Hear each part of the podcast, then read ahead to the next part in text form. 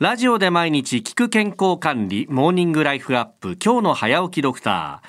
今週は東京都医師会理事で浅草にあります佐々木眼科院長の佐々木聡さんをお迎えいたします。佐々木先生おはようございます。おはようございます。佐々木でございます。よろしくお願いいたします。よろしくお願いします。よろしくお願いします。さあ夏を迎えてまあこの時期のね目の病気について伺っていこうと思いますけれどもまずあの熱が出たりとかね目が赤くなったりするというプール熱。これ夏によく聞きますけれどもなんかイメージとしてはプールでうつるっていうね、えー、ところがあるんですがこれどういう病気なんでしょうか？はい。プール熱と言われる病気正確には咽頭結膜熱 PCF と呼ばれる病気でございます。ね。まあ、あのおっしゃるように以前はそのプールの時期に流行った、はい、もしくはあのプールので、えー、タオルタオルやなんか使って感染したということから、まあ、プール熱と呼ばれるようになったようです。はいこれ以前はっていうふうにおっしゃると今は違うってことですか？そうですね。あの以前はあの水質管理が十分ではなくて塩素濃度が、えー、十分でなくてそれで、はい、あのプールの水で移ったということもあったようですけども、ね、現在はあのこう水質管理がしっかりしているので、はい、えー、今はそのプールで移るという心配はほとんどしなくて良さそうです。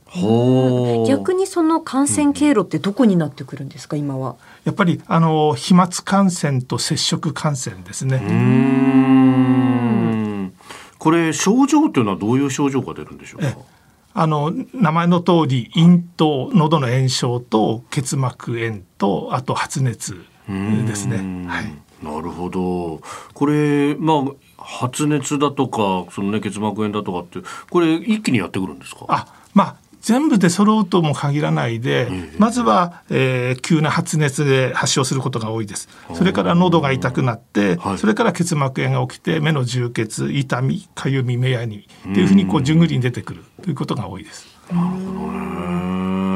これ原因は何なんでしょうか？はい、えっとこれはウイルス感染症で、あのアデノウイルスというウイルスそれもアデノウイルスの3型で発症することが多いです。子供に多い理由って何かあるんですか？そうですね。まず一つは子供というのはいろんな感染症に接してで免疫を獲得していく時期ということがまず一つとあと子供同士でどうしてもこう直接触り合いますよね。接触する機会が多い。そういうこともあるんではないかと思います。なるほどね。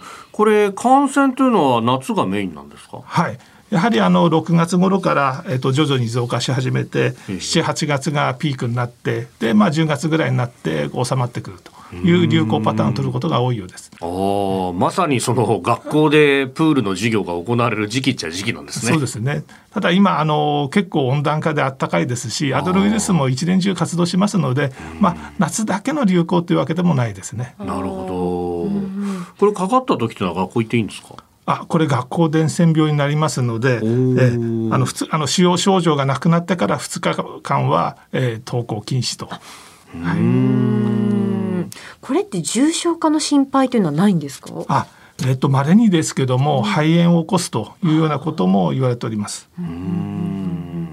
この予防法としてはどういったことが挙げられますか？はい。まず守る側としてはやっぱりこう不用意にいろんなものに触らない、特にこの人のタオルとかに触らない。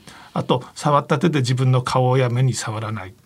あとあの映す側にとっては何か自分で怪しいなとちょっとこう目があの充血してる目やが出てるなとかちょっと喉が痛いなという時には、まあ、人との接触を避けるとか、まあ、そういうこう注意もしてほしいと思います。なるほどこれねあのワクチンとかそういったものがあるわけではないんですか？ああのアデノウイルスは残念ながらワクチンありませんので。